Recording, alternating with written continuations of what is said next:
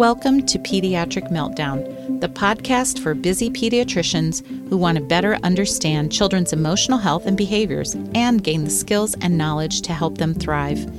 I'm Leah Gugino, a primary care pediatrician. I see patients every day who struggle with depression, anxiety, and even suicidal thoughts, and I know you see these kids too.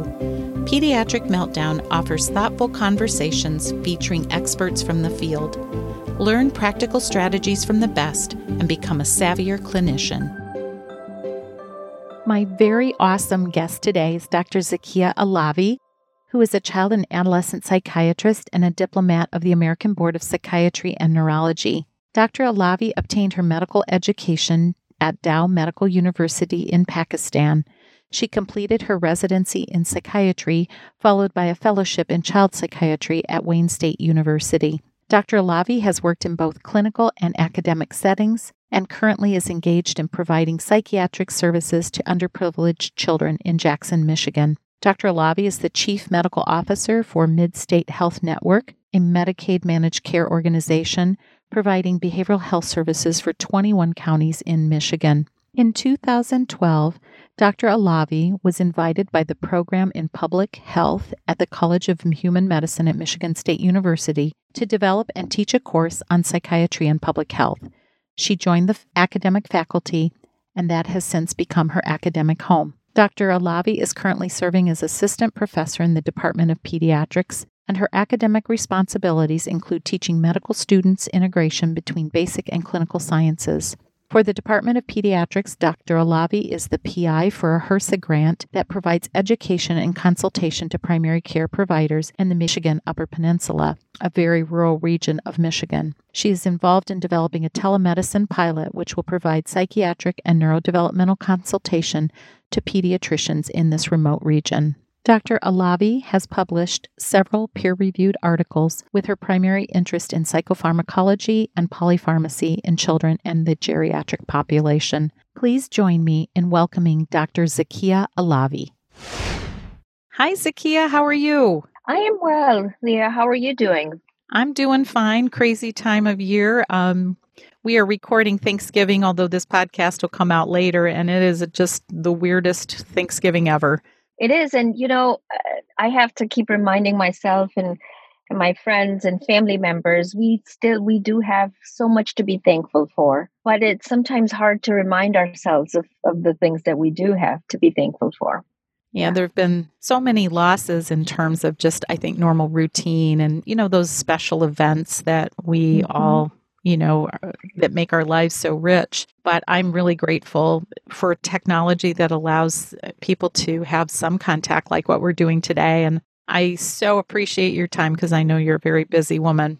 Thank you for um, inviting me and thank you for this opportunity. I, I have to say, it's always a pleasure to talk to you, to work with you, to present with you. We've done all of that at different points in time but this is great i get to talk to you and you get to ask me questions and yeah this is this is great i'm looking forward to it well, that part, I would say that, you know, the you and I have crossed paths a whole bunch of times, and I really think the universe uh, put you in my path so that you could be on the podcast. so, so how did you pick child and adolescent psychiatry? How did how did that come your way? That's a such an it's a great question. It's something I find myself thinking about a lot lately.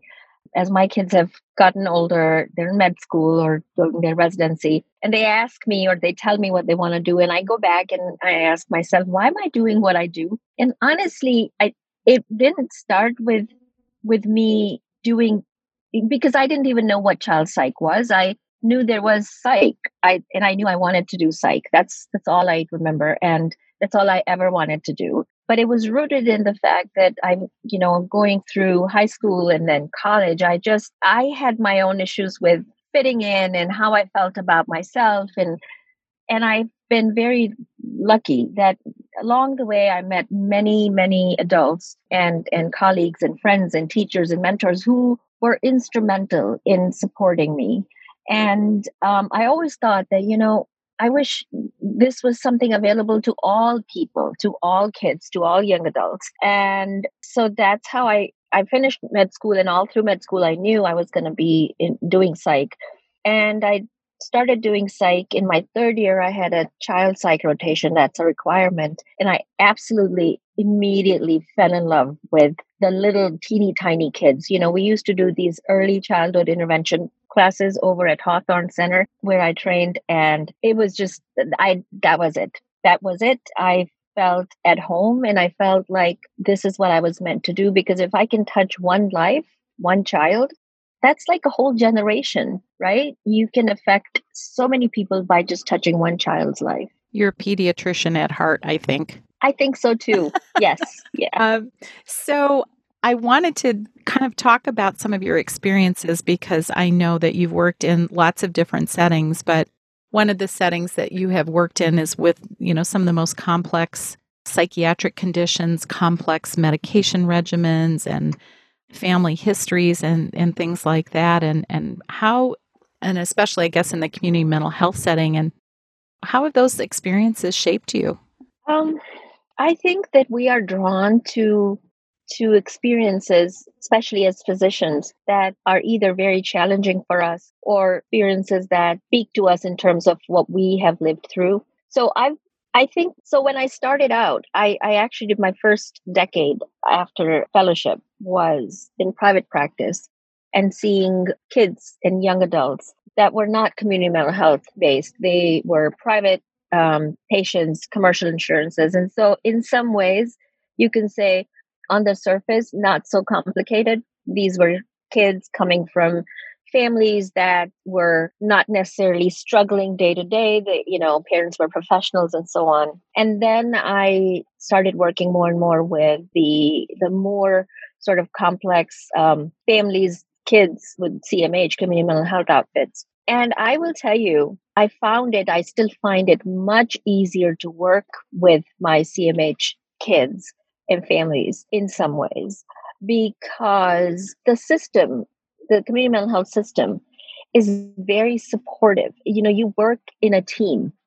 You have multiple people that are that, that can serve as your eyes and ears for that child. Families are as complicated and complex. They are they are still much, much more open to making changes. I found it much harder the first 10 years because I really I went in naively thinking, "Oh, this is easy. These are, you know, kids and families that I know. They they they are like us in in the sense of they don't seem to struggle so much day to day. But you know, those are the kids that I find have challenges that are much harder to address. How it's changed me? I'm I think I'm much more humble. I started out, you know, thinking oh i can do that that's easy that yeah yeah, you do this and you do that, and there's this is the answer. And I don't have so many answers anymore, believe it or not. I have a, I think, a better grasp of the the nuances.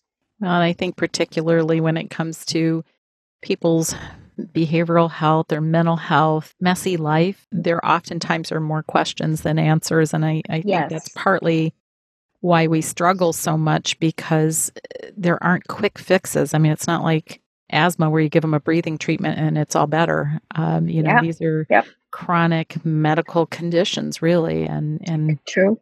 And there's just so many layers, and and I think you're right too. The uh, about sort of the private pay population in that you just don't know in families what the parents bring. You know what the traumas is there domestic violence. I, you know, you just don't know. I think we make assumptions.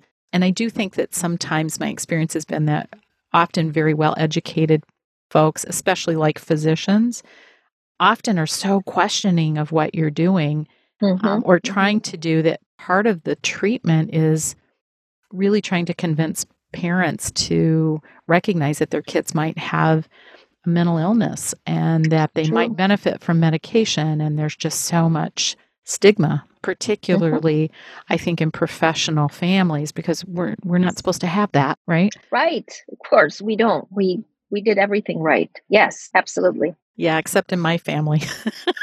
and mine and all my friends and family. Yeah, right. Yeah, so what we don't see on the surface, right? Mm-hmm. So, in talking about, you know, these kids that are complex, you know, one of the things that happens often between the CMH setting and the primary care setting is that kids transition out of services. So mm-hmm. they may have pretty complex histories and treatments, but at some point it gets sometimes I think almost as good as it's going to get. It's stable, things are mm-hmm. going well, but they may be on pretty complicated medication regimens.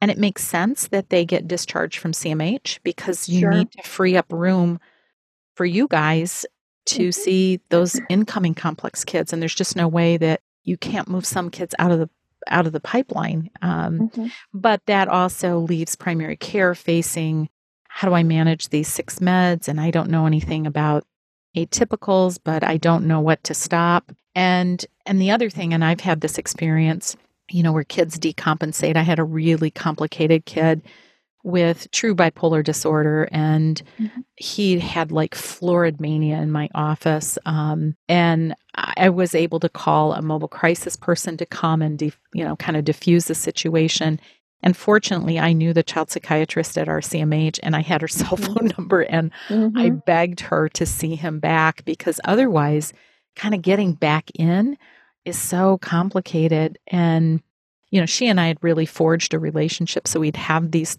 kind of two way conversations. I mean, h- how do we do this so that, you know, the kids don't get caught in the shuffle?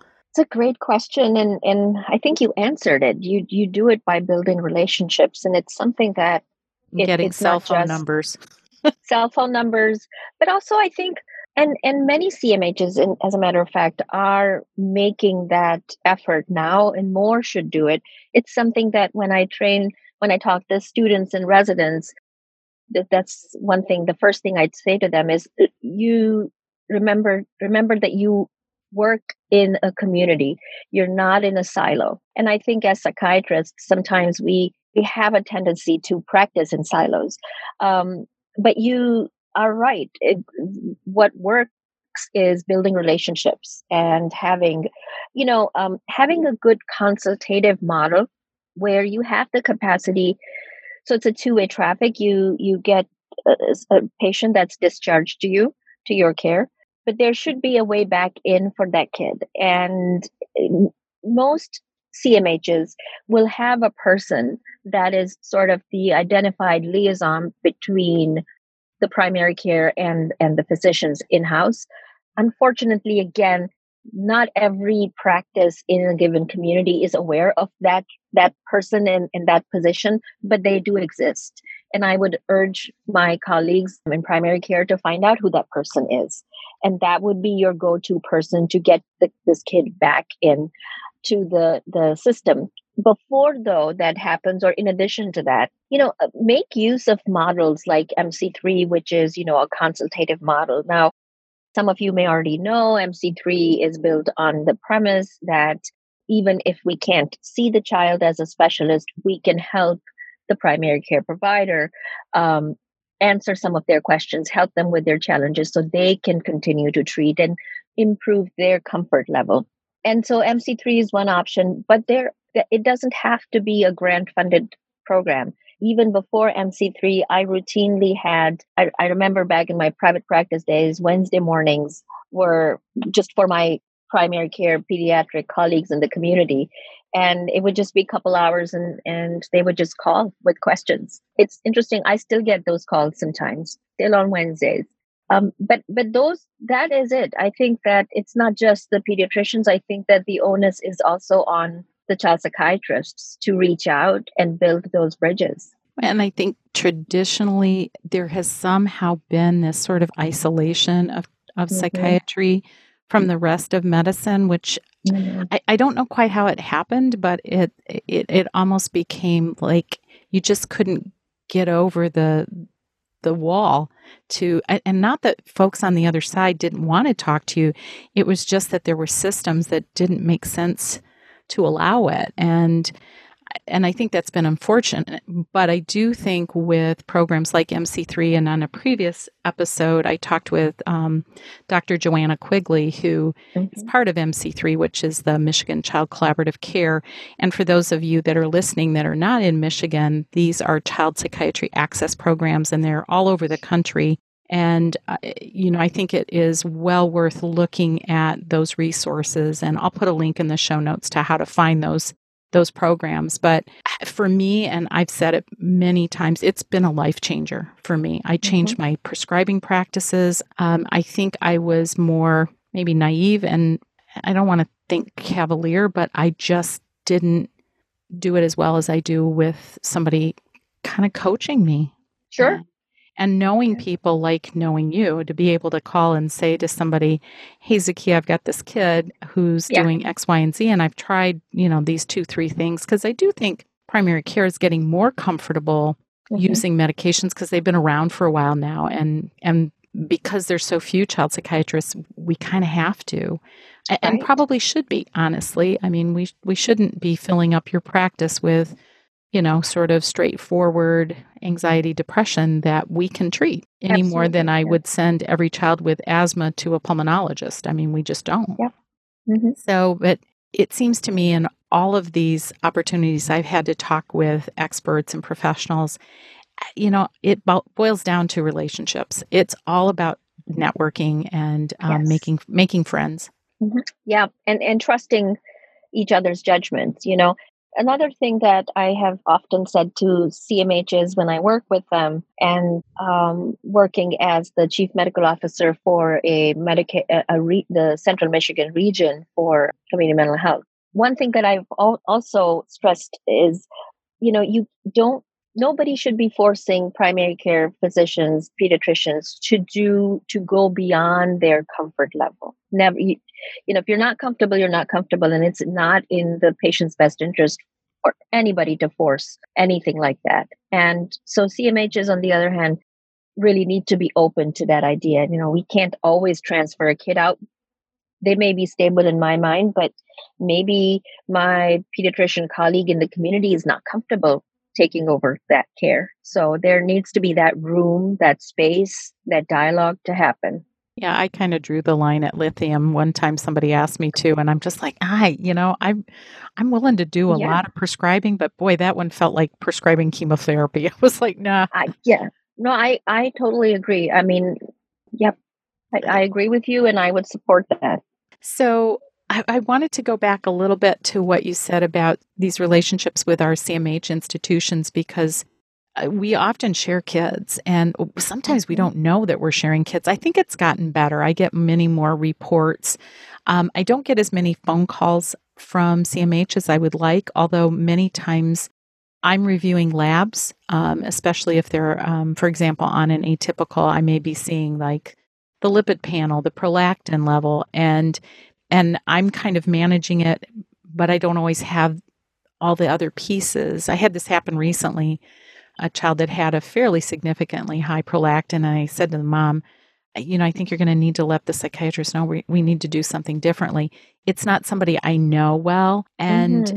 if it was somebody I knew well, it would have been much easier if I just picked up the phone and said, Hey, you know, and you know, that's probably on me that I that I didn't make more of an effort but i think there are things like that and the other is is i do think cmhs are very interested in what primary care is doing on our end of it and when i've worked with our cmh here in kalamazoo we've done these system of care conferences and we held joint conferences for primary care and the cmh folks and it was just mm-hmm. such a great overlap um, I didn't always get as many pediatricians coming, and the ones that came were not the ones that needed to come. they were That's, the ones that were already, you know, it was preaching preaching to the choir a little bit. Right, right. So I think we're often as reluctant to like, yeah, I don't want to, I don't want to do that. I don't want to do yeah. mental health. So, but yeah, um, no, I think you you are again uh, absolutely correct in in saying that we both sides need to make an effort both sides need to make an effort. Um, I find that when the effort is initiated by physicians on either side of the divide or the, of the system, then the rest of the system is much it tends to follow. Believe it or not, uh, the bigger struggle I have seen, actually, you probably have seen that too, is when the systems make that initiative and the physicians sort of resist it and i've seen that happen too on sure. both sides sure well so there's something to be said and i think lots of people have said it in different places that you know being a physician carries a lot of weight And we have to wield that weight when it's on behalf of kids. And mm-hmm. if we're taking the onus of sort of driving the ship in terms of working with our other colleagues and and standing firm like this is a this is in the medical best interest of this child regardless mm-hmm. of what the organizational policy is you know kids win for sure i was going to yes. ask you how do you find out who that point person is if i have a child that's discharged and i need to you know get back into the system how would i figure out who is the rep on the cmh side that's a great question. Sometimes it's a simple matter of asking the parent who is the case manager, who is the therapist. That's that's one way of doing it. That is if the child is still receiving services in that system, for instance, therapy. And if they are, then that's the first step. If they are not, or maybe they are, but the parents don't know, then the best thing to do is have somebody in your office, your nurse manager, your office manager, pick up the phone and call your local community mental health clinic and say, you know, who can I talk to in your whatever medical services unit and your physician's unit? Let me talk to one of the nurses. And because and I say that only because each one of these CMHs will have a different name for that person and a different um, unit where this person is going to be located so there's not one answer unfortunately but there are always there's always a nurse line and i find that is the easiest way physician to physician just to have your nurse talk to their nurse and many times you'd be surprised how quickly you get a response. And and there is something to be said for saying hey this is dr Gugino i needed to speak with the psychiatrist. Yeah. Uh, it does open some doors. I, not that it necessarily is right that we mm-hmm. can have that kind of power but man does it make a difference. So mm-hmm. um, i like that though. I think that's helpful and one of the things you mentioned was about case management and therapy and mm-hmm. that's something on the private side that I wish that we had the kind of breadth of services CMH has like wrap around and home based and all those things that we just don't have for kids who don't have Medicaid or are uninsured. You know, when you asked me earlier that question about how do I find t- taking care of these very complex, complicated children, that's what I meant by, you know, it's actually much easier because of the systems of care the you know multiple wrapped around systems of care that you can tap into and you're never alone i think it is much harder when you're, you're working with families and kids who are not in the cmh world when you're trying to get creative with therapists in the community who may have mm-hmm. expertise that you might know. I mean, what happens, at least for me, was I got to know, you know, a group of therapists and, you know, made friends with them essentially, mm-hmm. find out what their areas of expertise were. And then you use those therapists, but there may be other people out there. And so that, that network, it's, all, it's a little unclear who does what and mm-hmm. how well. Right, right. Absolutely. Absolutely. And I think, you know, again that that networking because we physicians as a rule when we train we are more comfortable and we are inclined to stay in that comfort zone which is our own whatever pediatrics or psych or surgery. We you know and i think that if there's one thing that can be done today or next week when all of us go back to work is reach out to someone in your community that is not your field of expertise. If you're a pediatrician, reach out to a psychiatrist. If you're a psychiatrist, reach out to someone in primary care or surgery or whatever, because that simple, that little step can take you a long way. We're going to call that the Zakia ca- challenge. All right. Okay. no, I think it's a great idea. And yeah. people are often very surprised and always welcoming when a physician calls and say says, "Hey, I'd like to do a project with you or I'm very interested in this. Would you like to get together? I would be happy to do a presentation to your group on something pediatric. Would you come to our group and talk about the services that yes. you provide?" And you know, it does take a little time and effort to do that, but mm-hmm. the the rewards of it are enormous. They are. They are. And your patients benefit tremendously. Yeah, absolutely. You and I had talked about before, and it was a fascinating conversation about the conundrum of treating professional colleagues. So it could be our, I mean, because we often see, you know, our partners' children, we see our, you know, our staff, they, they love their pediatricians and they see their pediatrician. Sure. And then it gets dicey because, you know, say, I mean, this happened to me too, you know, um, my daughter's struggling with anxiety and who's going to manage it? And how do you do that so that it feels ethical but also, you know, what are you going to go to another practice? Uh, you know what I mean? Uh, what are your thoughts yeah. on that, particularly when it comes to mental health stuff? It it's dicey. It it really is. I think it's dicey across the board, but for mental health, it there's another layer of diciness, if you will, and that is very often when you work with, especially with children, you all of the work that you do with kids starts with having a relationship of trust and comfort across the board in medicine, but especially for kids and in child psychiatry.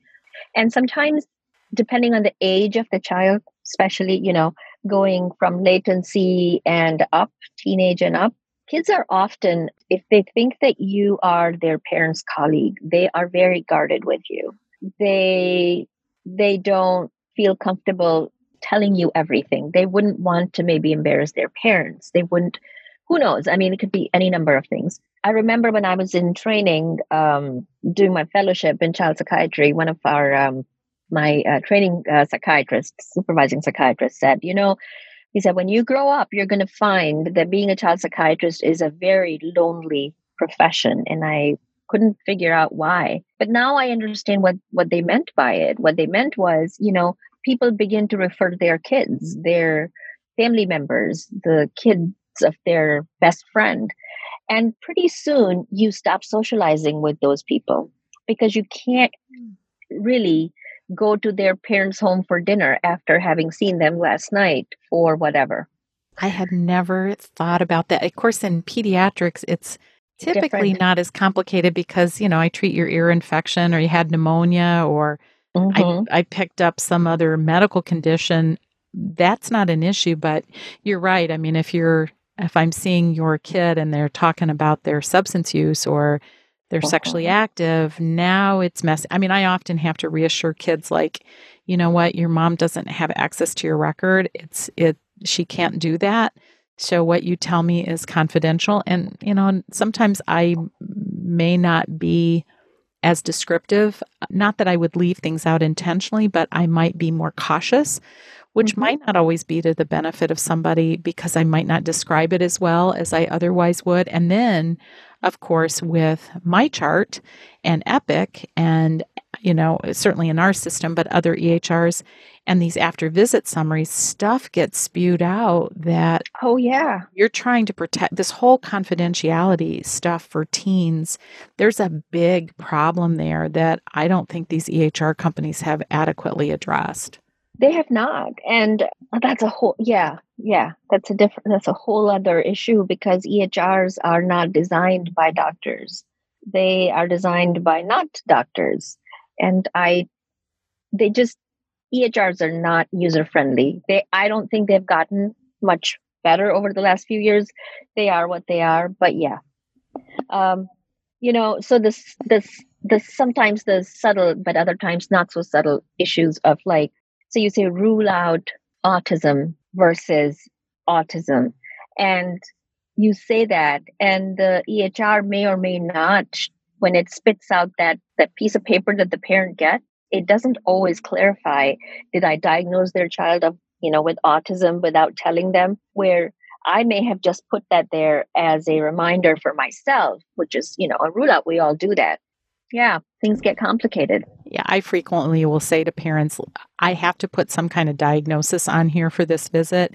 And whether it's like short stature or growth, not that I'm think it's a big medical problem right now, but I need to choose something and there's limitations or I'm considering this, but I you know, I it, I don't have any options in between. There's no gray. It might be mm-hmm you know, black and white, and that's all mm-hmm. the options you have for diagnoses. And yeah, although I do think on the psychiatric side, the NOS, not otherwise specified, is sometimes our friend, right? Mood yeah. disorder, that's another one. Mood disorder or Um, you know, when is it disruptive mood disorder? When is it um, behavior concern? I like that one. That's a little bit more mm-hmm. wishy washy. Or an adjustment reaction. That's another. Mm-hmm. mm-hmm. Um, you know, so I, I do think that there's some other ways around that, but I, I think you're absolutely right that treating um, professionals is tough. And of course, I mean, we need. I mean, I want my kid to get the best care too, which is why I might mm-hmm. call you to say, "Hey, right. did you see my?" And I've done that with my colleagues. Mm-hmm. Um, and and even if it came down to myself, you know, who am I going to, you know, am I going to go see a psychiatrist I don't know because I don't want somebody to know? Do I go in the back door, or does that mm-hmm. just promote? Oh, I know stigma. Yes. Yeah. Yeah. Yeah. Yeah. So I think, oh, and and we are so limited in terms of the availability of psychiatry, child or otherwise. Um, but in an ideal world, what should happen ideally is you call me and you say, "Hey, I, you know, I need some help with my nephew or niece or my child," and ideally, I should be able to say, "Yep, that's great. My partner can see this child, and because they're my partner or because they I work with them or know them, you can rest easy that they have the required expertise. That way, things don't get messy and boundaries are kept, you know, nicely. But we don't live in an ideal world. So I get those trickier. calls. I get those calls all the time. Boy, once somebody knows that you like doing mental health, they're calling you like, what do I do about, you know, I honestly the my nephew, my niece, my my sister's kid, you know, that kind of thing. Um, and I hope that I can be helpful or at least give them some ideas. And, um, but yeah, it, it is hard. And, um, you know, the whole stigma around mental health just makes this all harder. And perhaps at some time that's going to, that's going to change. But I hope, yep, I hope so too. Yeah, maybe in 2021 when when COVID goes away and mental health stigma goes away. yes, that would be yes, perfect. Right. Well, I just wanted to wrap up with a question for you. If you mm-hmm. could go back to medical school or early residency, what would you what kind of advice would you give your younger self? I would tell myself to trust to trust the system more, to trust the patients more, to not be so in such a hurry to do something. Sometimes not doing is is much much better. Just kind of taking that time feeling not feeling like i have to prescribe. That's the one. The not prescribing right away.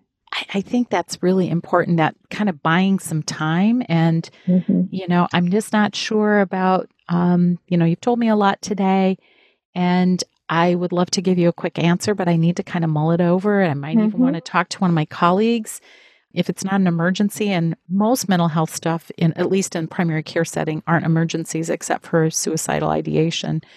But we have time and and i think that's very smart advice. I like that. I, think there's some buddhist something or other that's like uh, don't just do something stand there. Yeah mm-hmm. you know the just, not doing is is because see i say this to my students. I say this at least a couple times a week to my the families that i see their kids you know, it takes me 30 seconds to write a prescription. Much easier for me to in and out, just do that and you're on your way. But you don't want me to do that. You really don't. I much rather spend 15 extra minutes and you leave without a prescription because you will come back. I'll have you come back in a week or two weeks and, and then we can we can talk about this some more.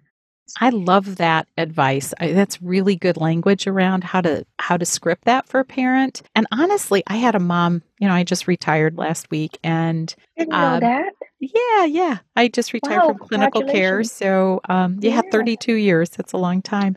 But I had a mom who I was treating her kiddo for ADHD, and she said to me, "You know what I really appreciate is that you didn't prescribe medication." Yes. That I mean, she's on medication now, but she said that wasn't the first thing because that's not where I wanted to go. Mm-hmm. And I wasn't ready, and I felt like there were other options to try.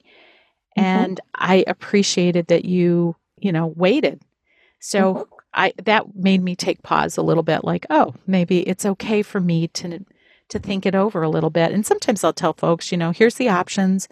go home, talk about it with your husband, wife, you know, partner, and then let's have that conversation again. You know, we we have time. Unless you don't. I mean, if you really feel like a kid's in harm's way or really distressed. But even then, I think most of the time you can buy a little a little time Absolutely. to think to think mm-hmm.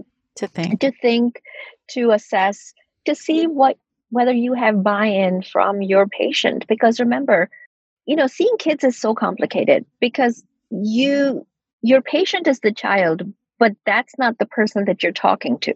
That the your patient is not the one who's going to to drive themselves to your clinic. They don't pay for their own insurance.